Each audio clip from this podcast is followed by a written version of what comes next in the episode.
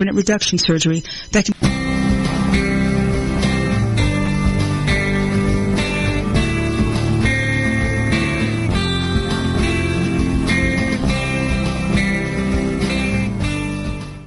to America's Homegrown Veggie Show. I'm Daryl Pullis, and this week I'm talking to Derek Fell, who's a gardener, a writer, and a photographer, and whose work is displayed worldwide. You may be, you've probably seen some of his work, even if you didn't know um, that Derek did it. Welcome, Derek. Well, it's glad to be back again. Thank you.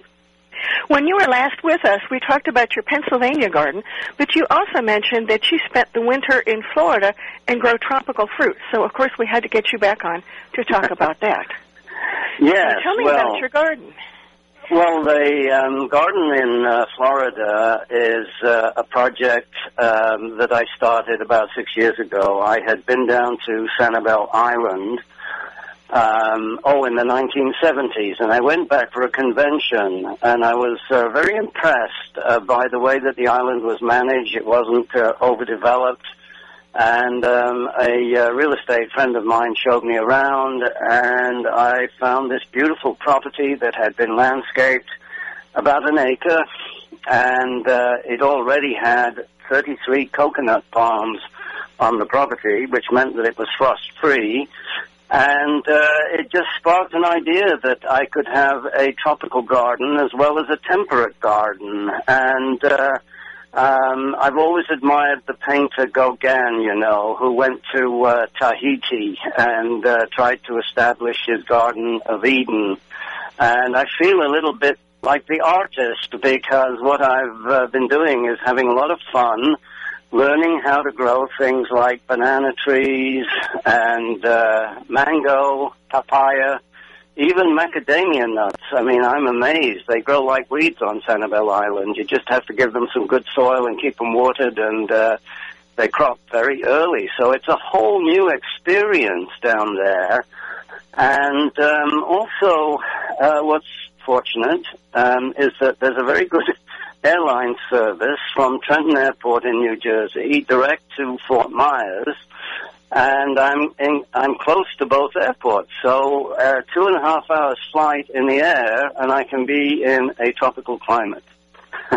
wow! And you don't have to deal with LaGuardia or Atlanta Airport to to get there.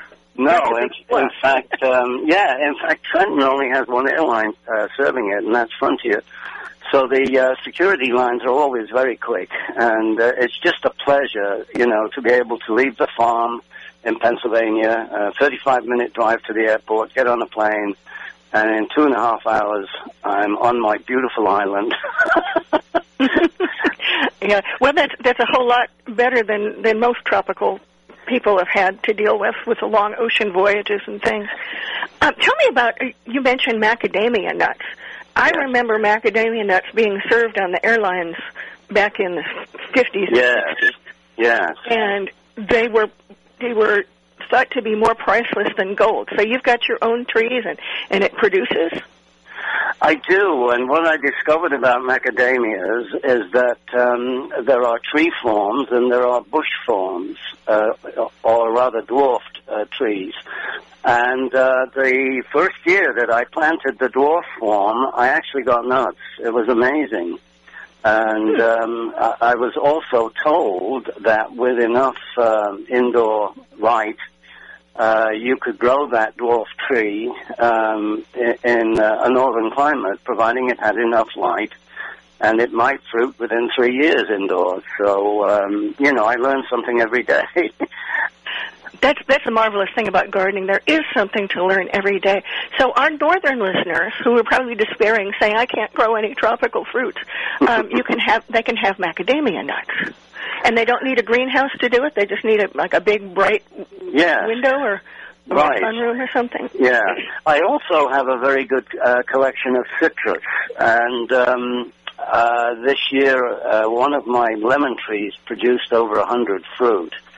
Uh, Wow. that, that, was, that was a Meyer lemon, and the Meyer lemon also uh, is quite a good uh, citrus fruit to practice on if you want to grow citrus fruit indoors, and also kumquats. In fact, uh, my Meyer lemon is actually grafted onto a kumquat, and uh, the two of them bear uh, seemingly on the same tree. uh, oh, fascinating. Yeah, and I think actually, uh, you know, I could probably even graft a grapefruit onto it as well in an orange, but I haven't attempted that yet. I haven't really gotten the experience, but that's something that I might experiment with at a later date. Are kumquats normally dwarf, or do you is this a special dwarfing rootstock? Well, a, a kumquat um, is quite precocious uh, with its fruiting. You know, it's like a grape. You can eat the skin and the interior. It has a tart, sweet flavor when it's uh, ripe, um, but it, it, it's absolutely covered in fruit, and uh, they're a little bit bigger than your thumbnail um, really uh, quite pleasant. They they uh, usually fruit at Christmas time, so people often use them as Christmas decorations. You see them in the supermarkets at that time, and you can make a wonderful marmalade out of them too. I'm told. Um, but uh, it's a tree that will grow quite tall. I mean, I think mine is about perhaps uh, 20 feet high, but it can be pruned uh, to remain uh, uh, very tight and compact, and uh, you can grow it in a pot quite easily.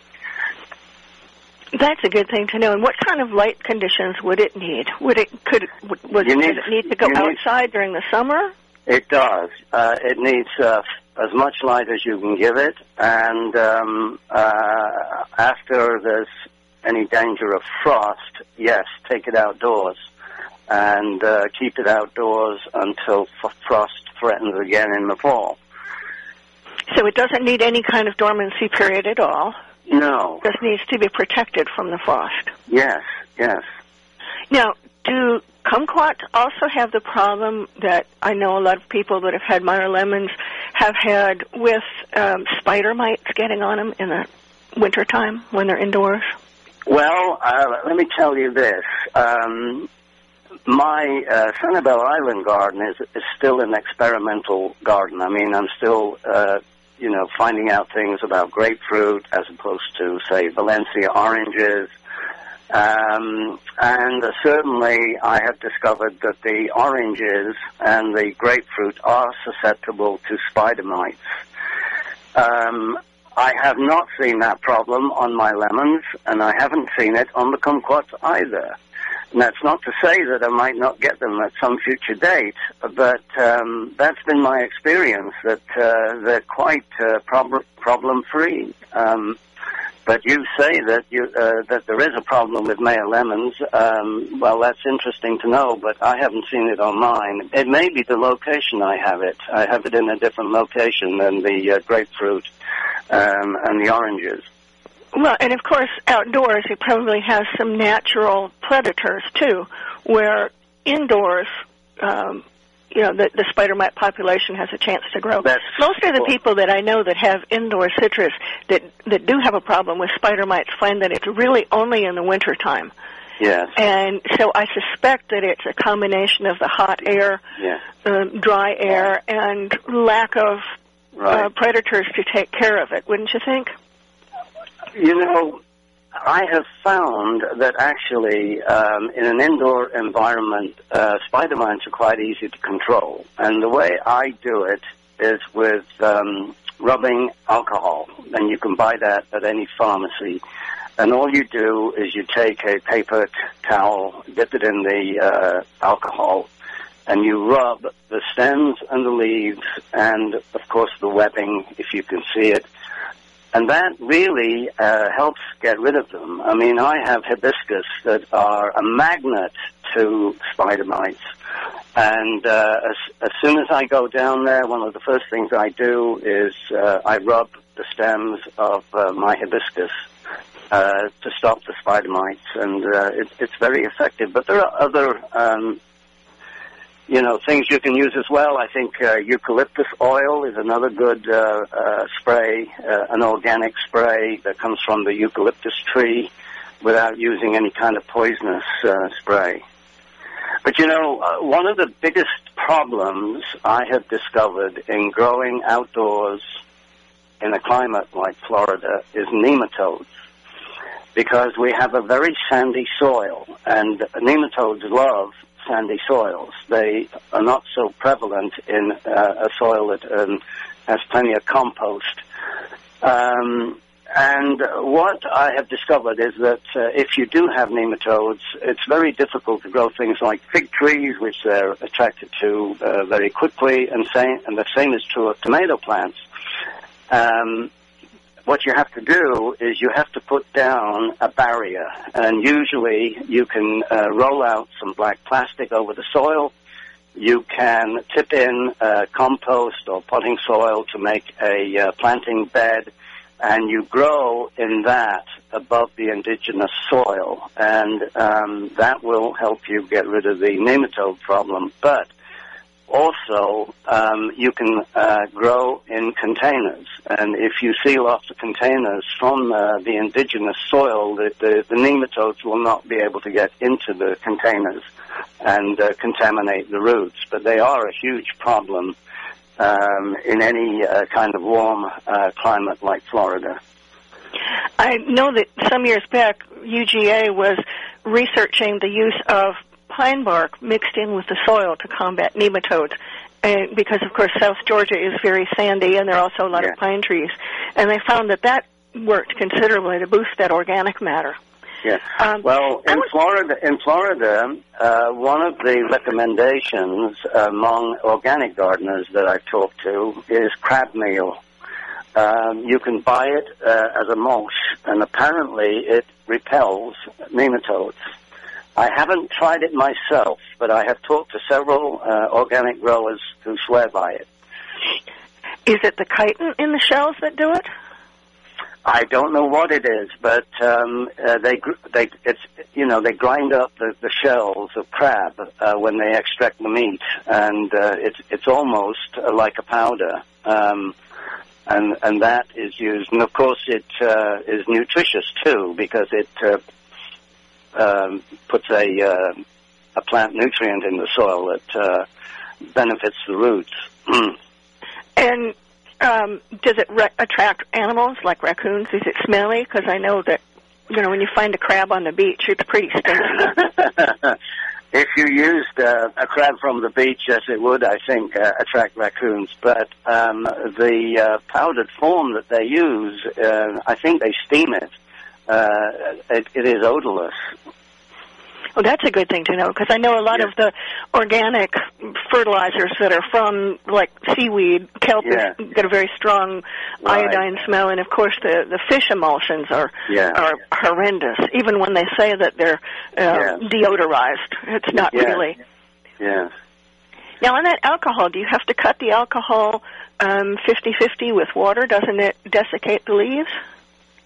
No, it doesn't. Um, I uh, have not. You know, you can use also a Q-tip, um, and uh, you don't need a lot of it. Uh, you just need to smear a small amount on the leaf and the stems, and that's enough uh, to uh, kill the spider mites. That's a good thing to know. We have to take a little break right now, but when we come back, we'll talk more about your tropical fruit and especially those fruits that people can grow in their own home garden, even up north. We'll talk. We'll be, right back after this break. Could an app be the answer to a better garden? Absolutely. It's the new free app, Homegrown with Bonnie Plants. Note, track, and photograph your garden's progress. Personalize your weather and reminders. Get variety info, grow guides, hands-free dictation, and more.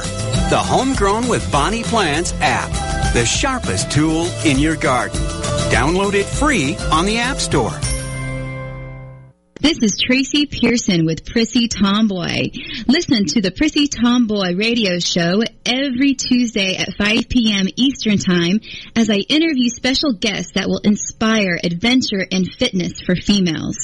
This is America's Webradio.com, the best in chat radio designed just for you.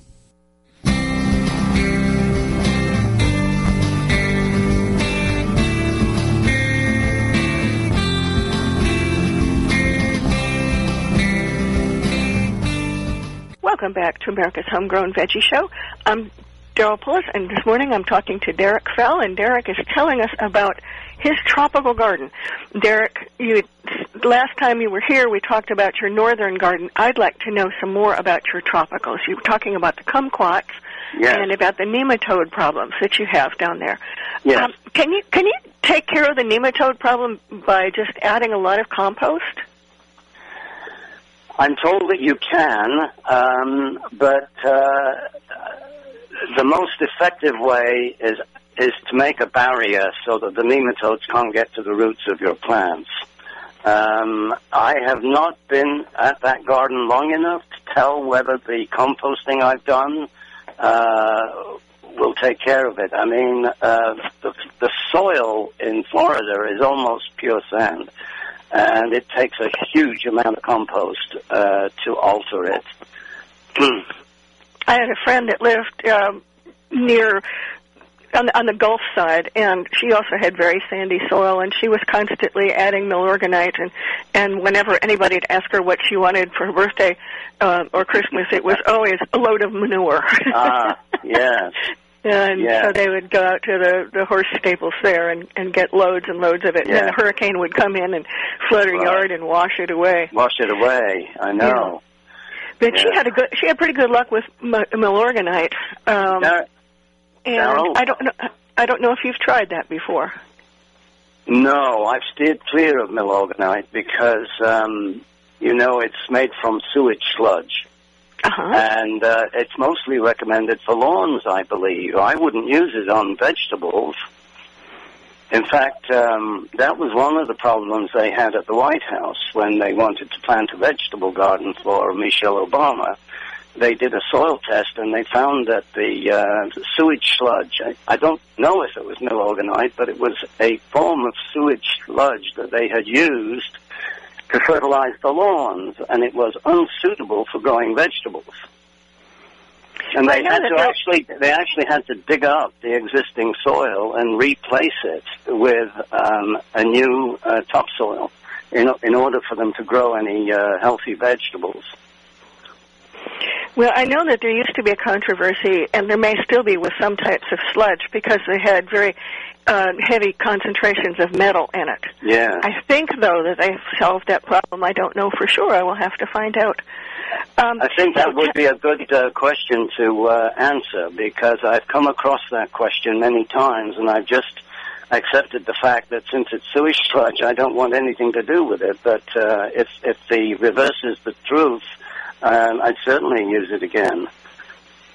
Now, I've also heard that for nematodes, there's been a fair amount of research on using beneficial nematodes to control them. I don't know what which specific nematodes might that you have, or which Yeah. ones might uh, Well, take care of okay. that. But that might be a Um, possibility too. I've I've read about that, and I'm told it's effective, uh, but I've never seen uh, them for sale. I imagine you could go online and find them.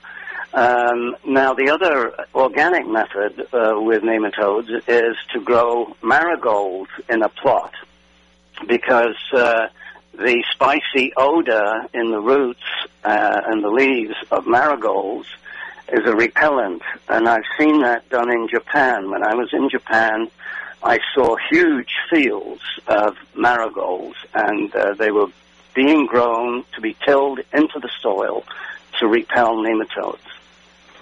Yeah, I understand that um, nematodes can't live on marigold roots either, and that's one of the reasons why it's effective. But Yeah. you, for short season gardeners that might have nematode problems in their garden, that really puts the bed out of commission for an entire year because it it, has to be Right. grown for the Yeah. the entire season and then Yeah. tilled in. Um, there used to be a lot of old wives' tale about mixing, you know, marigolds in with your tomatoes to repel nematodes, and of course they found that that didn't work. That's not effective. No. And uh, so that's a that's kind of a tough one for a lot of our gardeners. Yeah. Okay, so you're growing. um, go ahead. Oh, I, I just wanted to mention something, Daryl, before we uh, go any further. Um, since I talked to you last, I have a new book uh, that's Oh. come out. All right, and it's called Monet's Palette Cookbook, and I wrote this with another person, um, uh, a lady called Aileen Bordman, and she had worked at the Monet Foundation uh, in Giverny, France, oh, since 1980. Her mother also worked there. She was one of the first Americans uh, to work for the foundation and raise funds uh, for the uh, restoration of the garden. Well, anyway, uh, we discovered a painting of Monet's vegetable garden. And uh, Aileen and I put our heads together and decided to come up with a cookbook because there had previously been a cookbook, but it wasn't very good because if you tried to follow the recipes, you would not end up with what you expected. And that's because Monet's cook was very uh, insecure about her job. So when she wrote out these recipes um, of uh, meals that Monet liked, she would deliberately alter a cooking time, uh, or she would miss out an important ingredient. and we discovered this when we were looking through the journals. I, I saw, for example, instructions to cook mushrooms for one and a half hours. Oh my! if you tried to cook any mushroom for one and a half hours, what would you end up with? Not very much. it would be charred. there certainly wouldn't so, be very much of it left, would there? Well, any, yes. Well, anyway, um, Aileen uh, did the recipes, and these are meals that Monet enjoyed because he was a, a gourmand. I mean, he was very particular about what he ate, and uh, he he had a two-acre vegetable garden and a painting of the vegetable garden is in the book. And I was able to research the varieties that he grew, and uh, he actually introduced zucchini into Normandy. Uh, he discovered it in an Italian market, and he got seeds and put them in his pockets and brought them back to his garden and gave them to his gardener. And also Chinese um, uh, what do you call them, uh, artichokes. Um, they're a kind of a tuber. They're, they're a clover that produce a, uh, a, a nutty kind of a tuber. He he introduced those into Normandy as well. He was very um, good at, at experimenting with uh, vegetables that weren't familiar to any any of the French people. So that's the end of the book. Um, it, it's actually the publication date is the end of this month. But if you go on Amazon, you can see a preview of it. And it's called uh, Monet's Palette Cookbook. But it also talks about his flower garden, it talks about the house interiors, and uh, the recipes are uh, really good. The one I like especially is a uh, de mer um, seafood platter because he loved to uh, paint the coastline and he always enjoyed um, having a seafood platter with crab and lobster and prawns and that kind of stuff. Very healthy. Great, that's fascinating.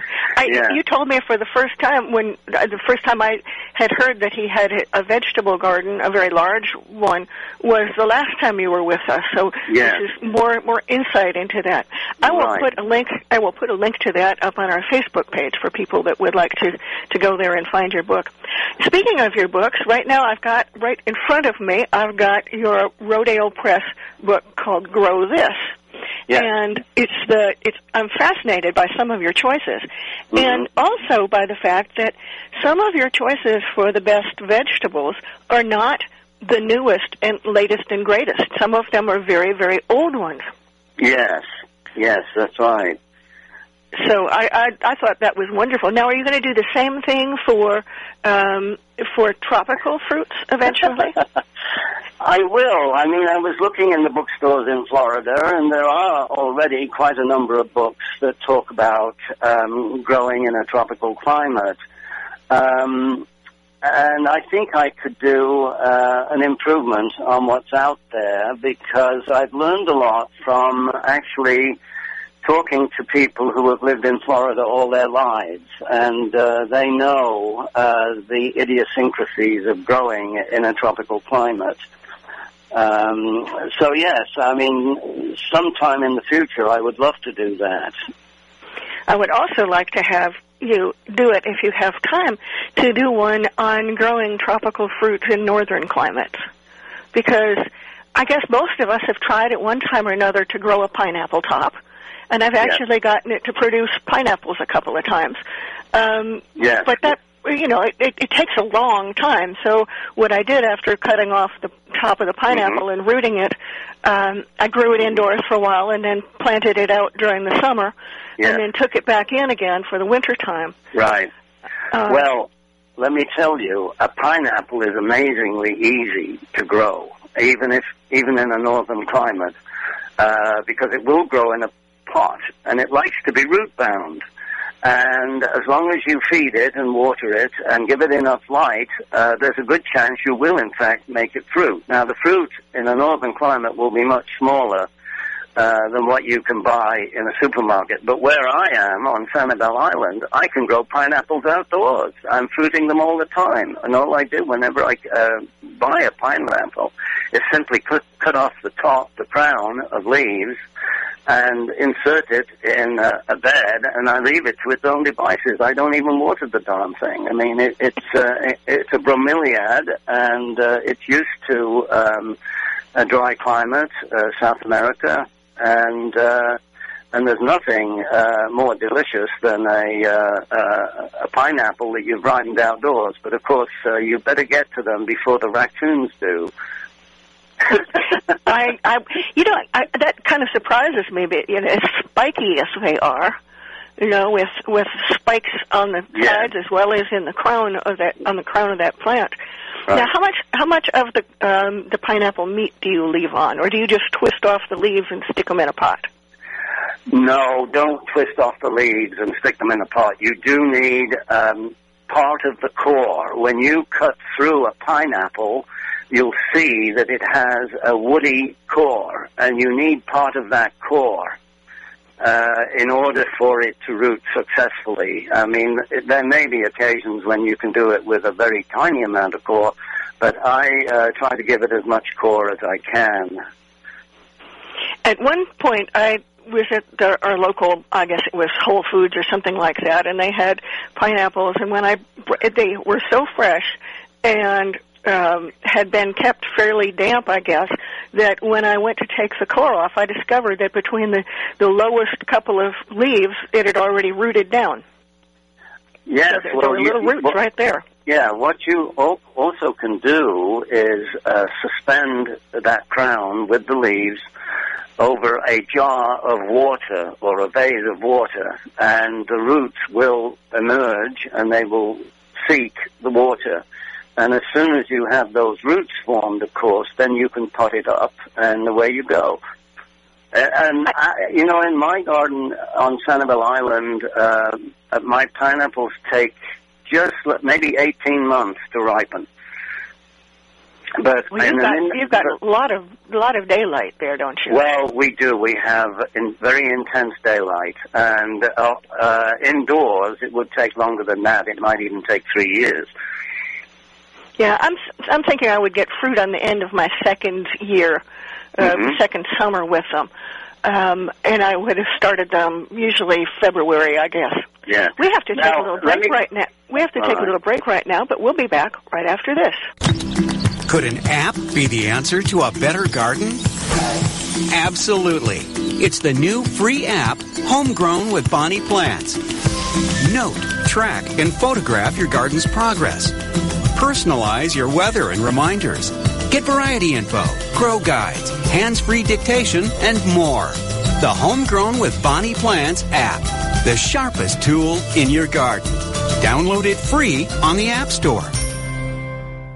This is Peter Wallace, inviting you to listen every Sunday morning to Day One with inspiring preachers from America's mainline churches on americaswebradio.com. This is americaswebradio.com, the best in chat radio designed just for you.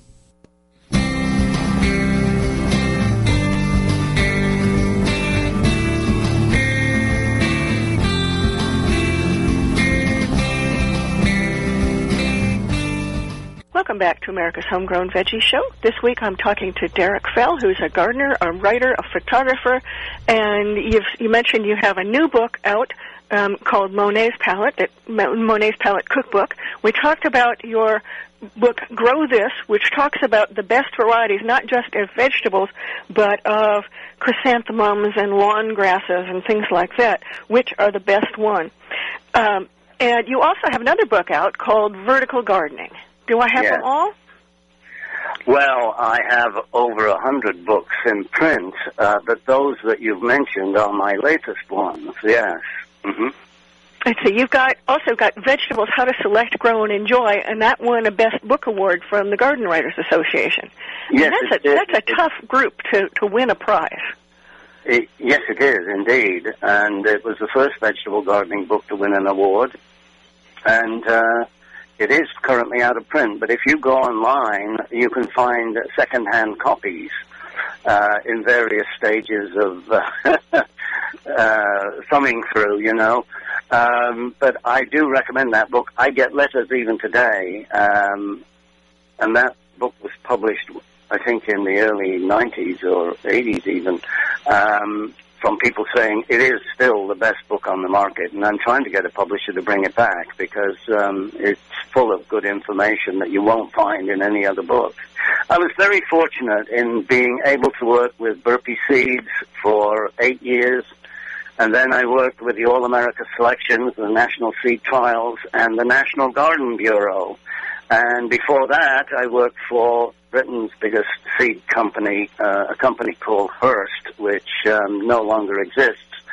But um, uh, like I say, I was very fortunate in being able to uh, uh, work with a lot of plant breeders, those who produced vegetables and also uh, flowering annuals mostly. Um, so I do have a, lot of knowledge from an early age of uh, varieties, both old and new, that are worth growing.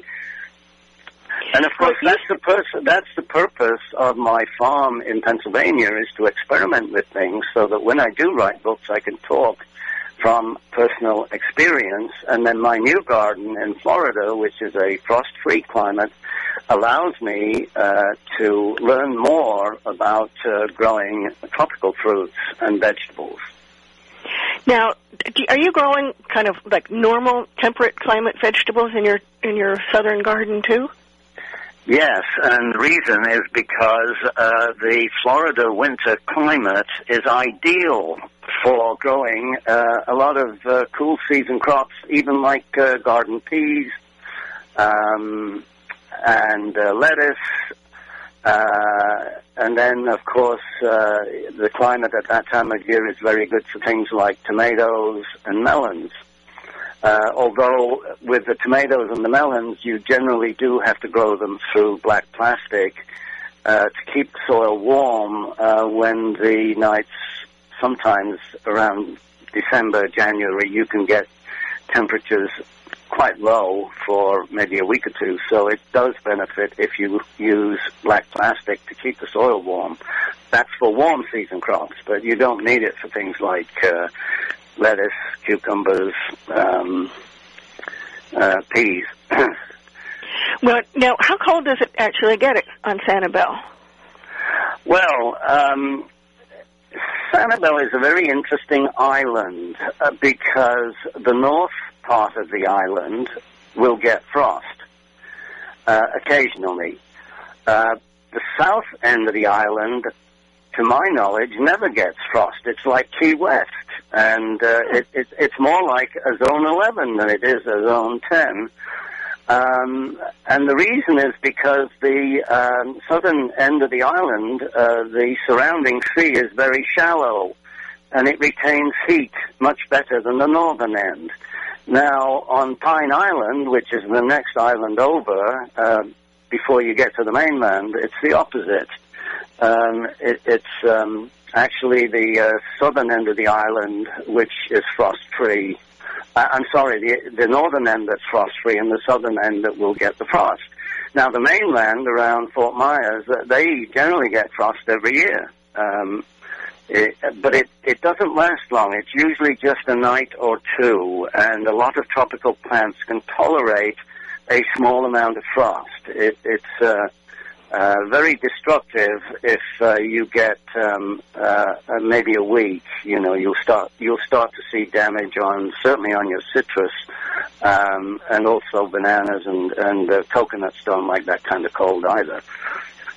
I remember a few years ago, perhaps a dozen years ago, there was a terrible, terrible freeze down there, and most of my Florida friends that had been successfully growing bananas and and a lot of different palm trees lost them all. The the, Yeah. the growing tips just went down in a heap. Now you mentioned you mentioned bananas. Um, do you grow bananas yourself? Yes, I do. In fact, I grow them in Pennsylvania also, and I fruited them in Pennsylvania quite easily. And um, uh, the reason I can do it in Pennsylvania is because I have a small conservatory. It's a glassed-in enclosure, which I actually use as an office. And that's where I grow my uh, uh, banana trees indoors. But of course, as soon as the frost is out um, of, of the air, um, I take the bananas outdoors, and they're all potted and um, and you feed them like crazy, and you water them as much as you can. And um, normally, in a northern climate, uh, the flower that produces the bananas will emerge in March, um, and that's while it's still indoors. And then when you take it outside. It will take the whole year and probably ripen around October. Now you can speed up the ripening process by enclosing the bunch of bananas in a plastic bag, and that will uh, uh, speed up the ripening process. I'm told. I haven't actually done that because I haven't needed to. I've, they've always ripened early enough for me.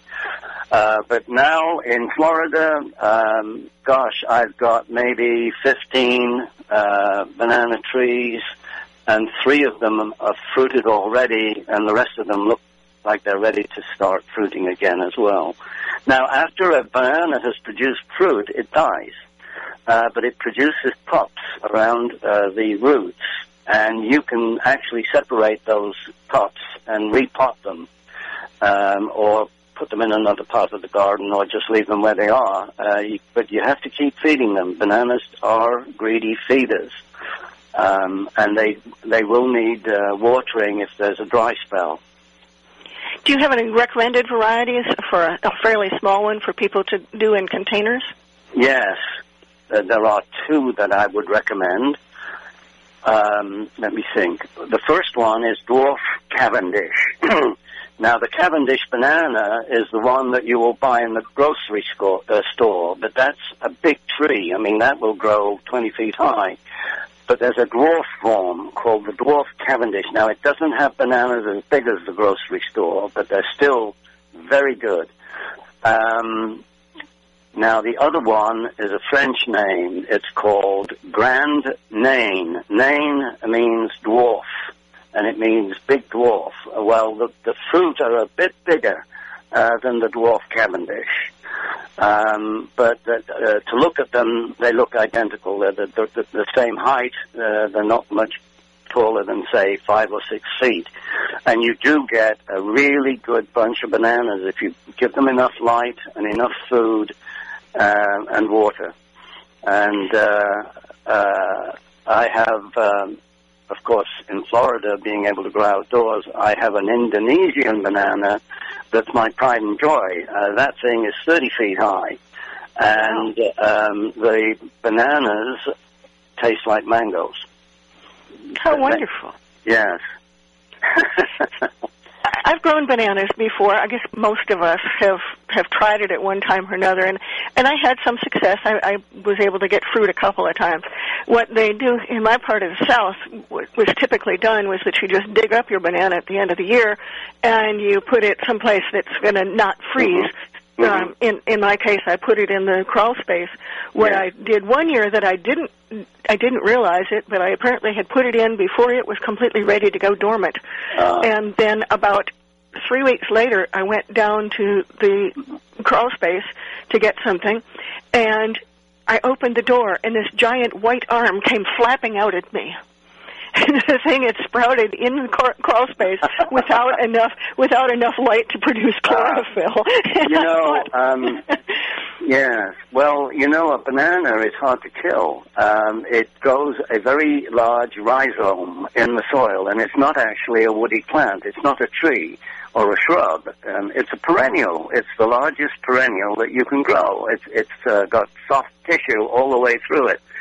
Um, but uh, when I moved to Florida, I had about five plants in my conservatory in Pennsylvania, and all I had to do was take them out of the pots.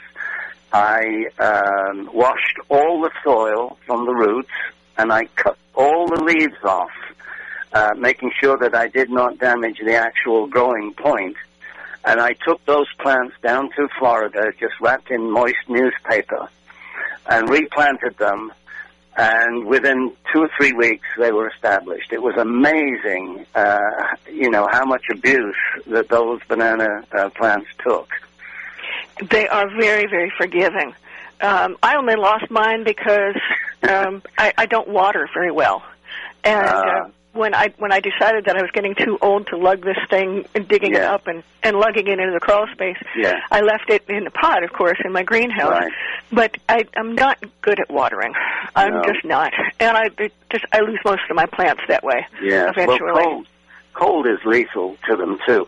But uh, let me tell you another trick I've learned. Um, coconuts.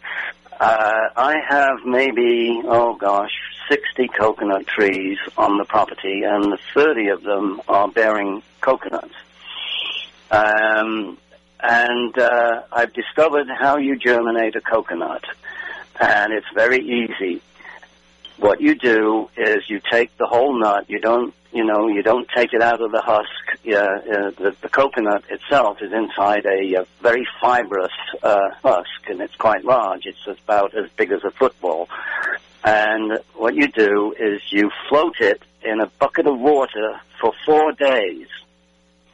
Now you realize that in in the wild, coconuts float on the ocean and they find a sandy shore and they root. Well, what you've got to do is simulate the idea that the coconut is floating on water for four days before it finds its rest. You take the uh, coconut out of the bucket, plant it, keep it watered, and you'll get 90% germination. Uh, that's what I've, that's been my experience. That's And amazing. there's nothing like going out in the morning in my robe, uh, picking up a coconut uh, from the lawn. I have a little electric chainsaw, which I very quickly use to extract the nut. I punch a hole in one of the eyes, put in a straw, and there I have my breakfast drink. And then you crack it open, and the meat's inside. What I like to do is I shred the meat, and I use it on my breakfast cereal. That sounds so terribly decadent and so wonderful. Well, what a life! yeah, yeah. we have to take a little break right now, but we'll be back with America's Homegrown Veggie Show right after this. Could an app be the answer to a better garden? Absolutely. It's the new free app, Homegrown with Bonnie Plants.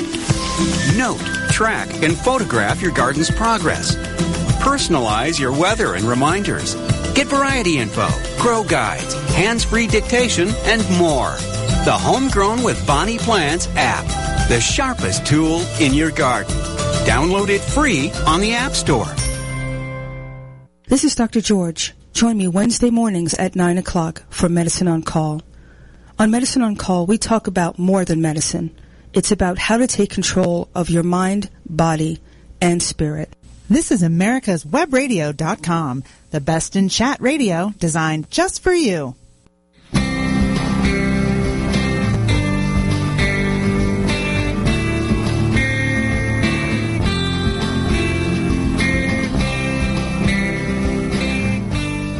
Welcome back to America's Homegrown Veggie Show. I'm talking today with Derek Fell, and he's talking about his tropical garden. So, what else do you have there? You mentioned the coconuts and the bananas, and I, I love the picture of you in your robe fetching a coconut from the lawn and then taking a chainsaw to it. that's, that's just too much. So, what else do you have? what else? Well, Yeah, what else do you have? m- okay, I, I got to mention two other items that are absolutely fantastic. Uh, one is the, um, how do you pronounce it, lychee or lychee? I, I've always learned it was lychee, but I may be wrong. Okay, we'll call it lychee. Okay.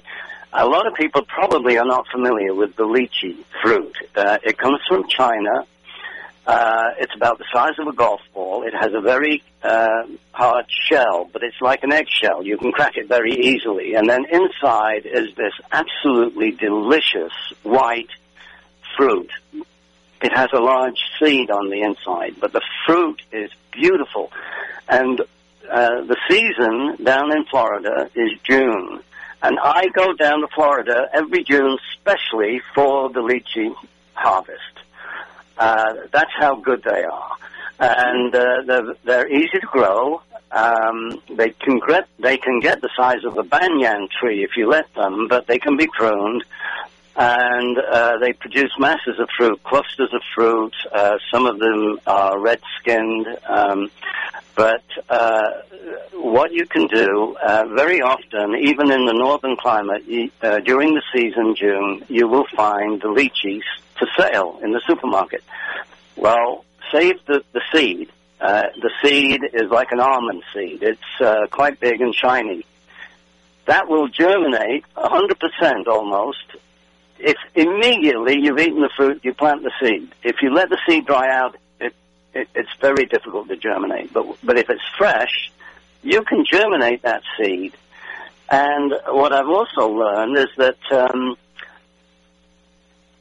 even a young tree will bear flowers and produce fruit. And I know years ago, uh, one of the mail order companies was selling uh, lychee trees uh, in pots. And if you have a conservatory or a sunroom, uh, that would be, give you enough light uh, to actually fruit them.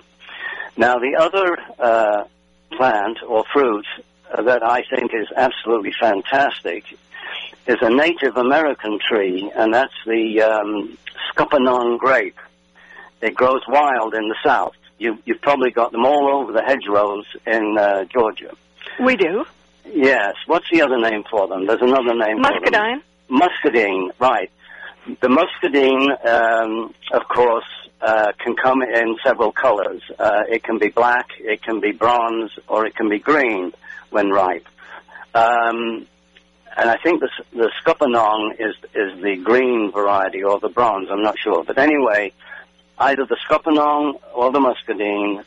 That flavor is fantastic, and I have five vines in my garden, and they fruit in um, July. But that will grow even in Zone Six in the north.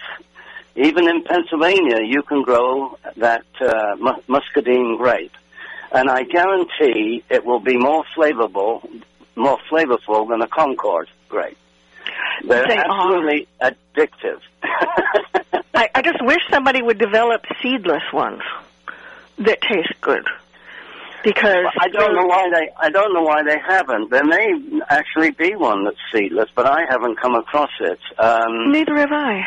um, you also have to be careful. I think some of the varieties need uh, another uh, plant for pollination, but the modern varieties are self-pollinating, and uh, they are incredibly productive.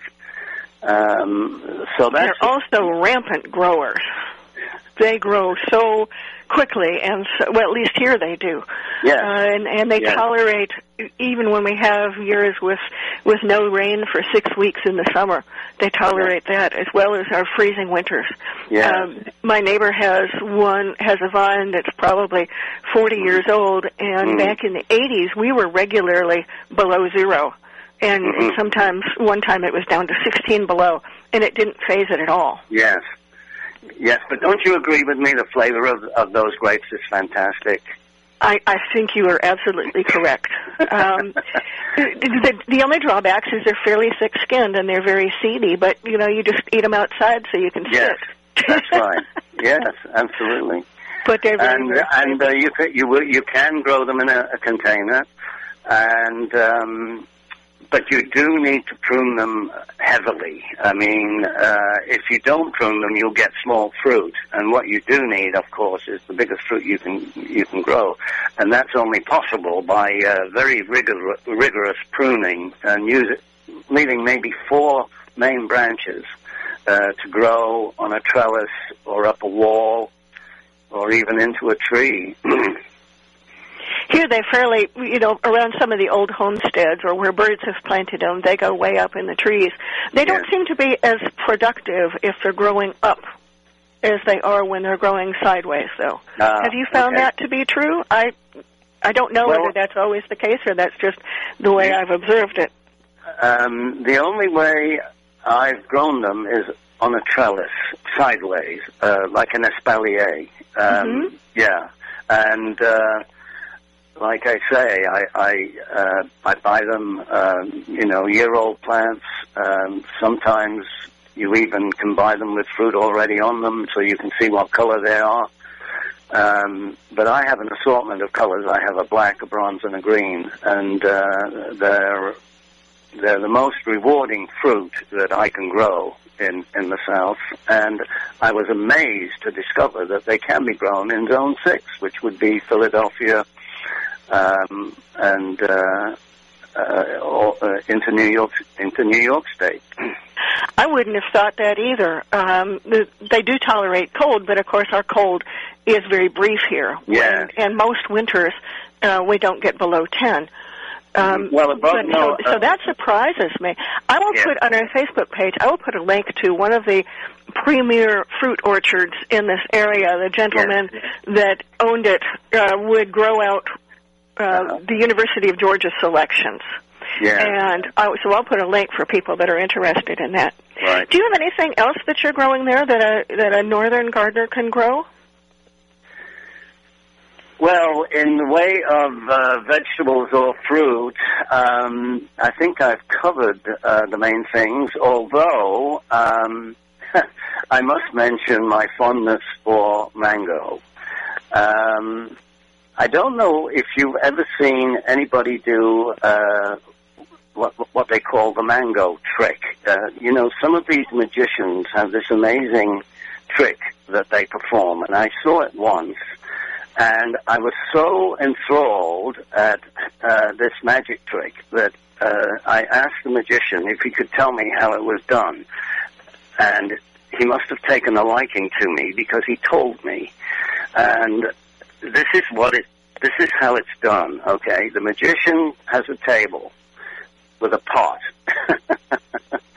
and it's got soil in it, I guess. But anyway, he he waves his handkerchief in front of the pot and takes it away, and here's a mango tree growing in the pot. He puts the handkerchief back, waves it around again, takes it away, and the mango tree is in flower. he does it again. He does it again, and this time the mango tree is, has got fruit on it, and he picks the fruit and eats it. Now, this is a this apparently is a magic trick that was perfected in India, and and it's done today in in the marketplaces. Uh, but the magician told me how he did it, and and I'm not going to tell you because I swore that I would keep it a secret. But anyway, Now that's really leading us down the path, Derek. That's hardly fair. all, all I can say is that it is sleight of hand. There's no magic to it. but Well, um, I, I figure. uh, but uh, certainly a mango. You know, a mango has a very big seed in the middle, Mhm. and uh, it is quite easy to germinate and grow, and it it's, it makes a handsome tree. It's actually related to poison ivy. But, Mhm. uh, of course, it isn't poisonous, although some people, I'm told, do have an allergic reaction uh, if they touch the stems or the leaves of the mango. You know, one of Uh, my friends uh, was not never allergic to mangoes until um, after I don't remember which hurricane it was that went through, and she had a lot of debris to clean up and Yeah. some broken branches, and got so much of the sap on her that after Mm. that she was just terribly Yeah. allergic to mangoes. Yes. I Okay, guess well, it's kind I... of like euphorbias or something like that. If you're playing around in them enough, um, Yes. you eventually develop an allergy. Right. Well, there, I'm told there are about 50 varieties of mango that are grown in Florida, and uh, you can have mangoes ripening from May until October, depending on the variety that you choose. And uh, Of course, they're all shapes and sizes. I mean, some of them are as big as a football, um, but the best ones I find are kind of bean shaped, um, and uh, they're a bit bigger uh, than a peach, and they're very delicious. Are there any of them that are dwarf enough so that people could carry them in and out? Or is that just one of those things like like your mango trick that we're just going to have to pine for? um, there probably are some dwarf varieties. Um, I know uh, myself that uh, the mangoes will uh, flower uh, at a very juvenile state. Um, and uh, the other two items that I would mention very quickly are an avocado. You can um, take an avocado pit, suspend it over a glass of water. That will germinate very quickly, and it will make a beautiful house plant. Um, it may not uh, fruit indoors. Um, it's a bit tricky uh, to get an avocado to fruit indoors, but um, I do have avocados in my garden, and they flower, but they haven't fruited yet. I, I just don't think they're old enough. Um, and the papaya, um, when you buy a papaya from the supermarket, um, uh, now, some papayas you need cross pollination, but there's one called Car- Caribbean Red, which is self pollinating, and that's the one uh, that I would recommend you grow if you want to grow a papaya indoors. Now, a papaya can grow very tall, um, and uh, certainly um, it would be a challenge, I think, uh, for most people unless they've got a high conservatory or a high sunroom uh, to fruit a papaya. Uh, but you know, what the heck? It it, it does produce a beautiful um, uh, plant, and of course the leaves are like fig leaves. They're, they're indented and uh, very attractive. And if, well, and then and then there are two types. There's a male and a female, and and uh, uh, the fe- uh, I think the males um, have very long stems to the flowers, and the females are close to the uh, to the trunk.